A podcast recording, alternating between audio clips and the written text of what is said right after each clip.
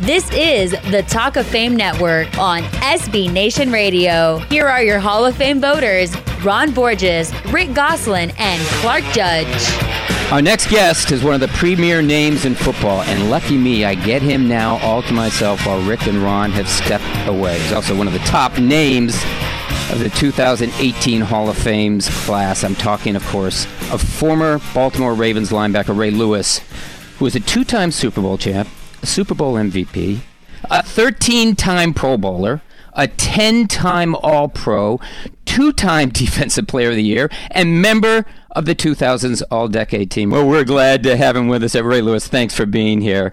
Um, before we go anywhere, Ray, I, I want to ask you about something you got going, and that's a Pro Football Legends cruise you're putting together, I think for next March, which sails on the Royal Caribbean's uh, Jewel of the Seas.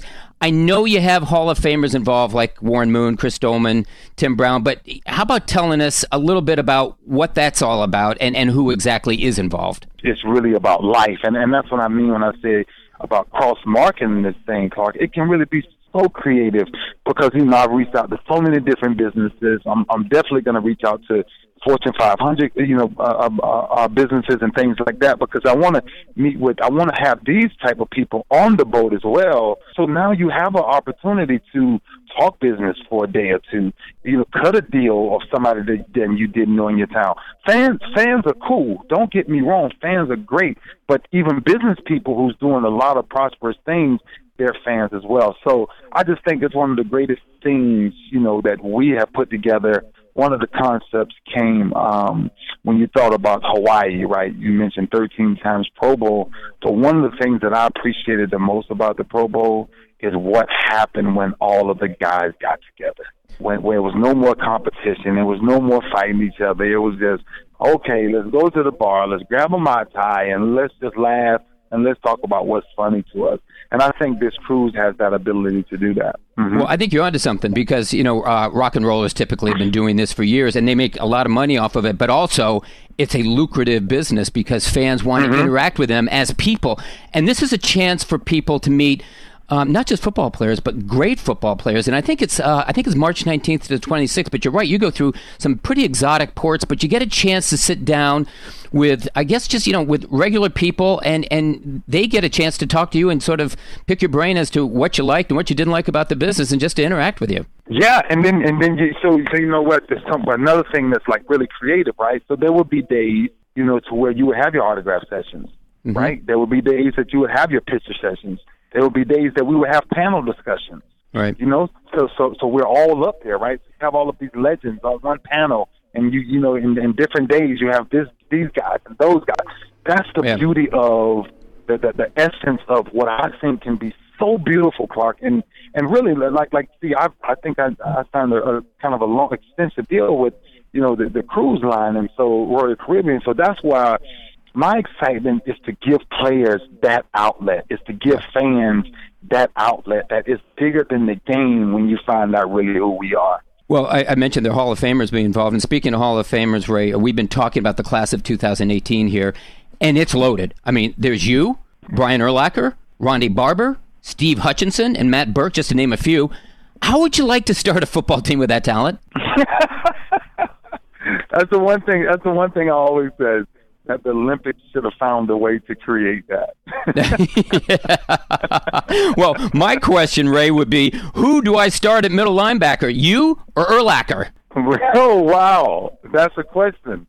What's the but, um, answer? Um, uh, that answer for me as well as for him, I think, will be as easy as for him. I mean, if if you if you don't start me, we got a problem. Yeah. well, um, you know, speaking of problems, I wanted to ask you this: the Ravens Steelers rivalry. Is there anything better, not just in football, in sports? No, no. You, you no, I don't. You look. We saw Lakers. We saw Celtics. We saw. We, we saw San Fran. We saw Dallas. There's mm-hmm. nothing more physical and and pissed off just to be pissed off because they're on your schedule. yeah. Well, Hines Ward said there's a hatred. And he goes, "We hated them. I, I suspect you probably hated them back, probably yeah, twice it, it as was, much, it was, right?" It was really, it was really the ultimate.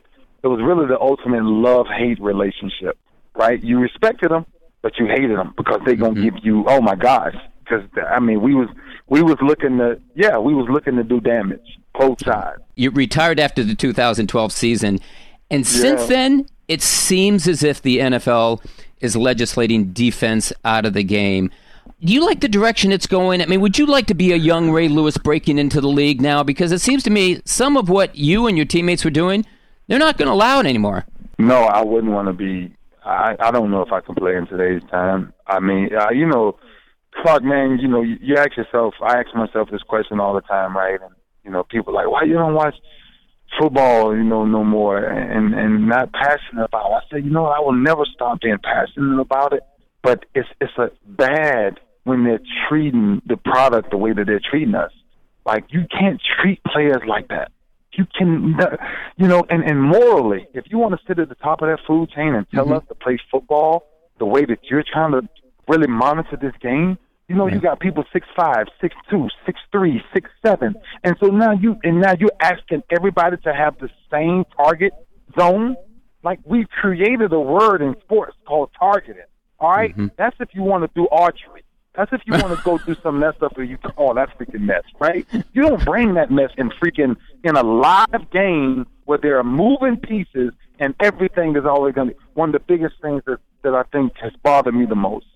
You look at the college, the, the collegiate game, Clark, and I want you to understand this. You know how hard it is for these kids to even get on the football field, to start, to go through 80, 90 plus guys. And now they've created a rule that's trickling now from the NFL.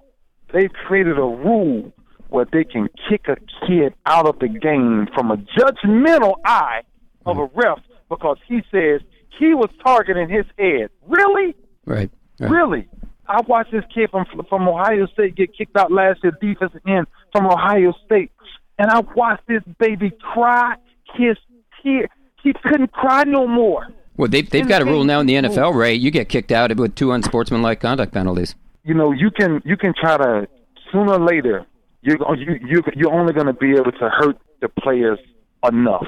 Mm-hmm. Sooner or later, it's gonna it's gonna backfire because you can't keep doing these guys like this and doing families like this and and affecting people's livelihoods and kids and you you're affecting you know I think sports don't realize when you start to do things like that you start to affect generations of people taking care of their families.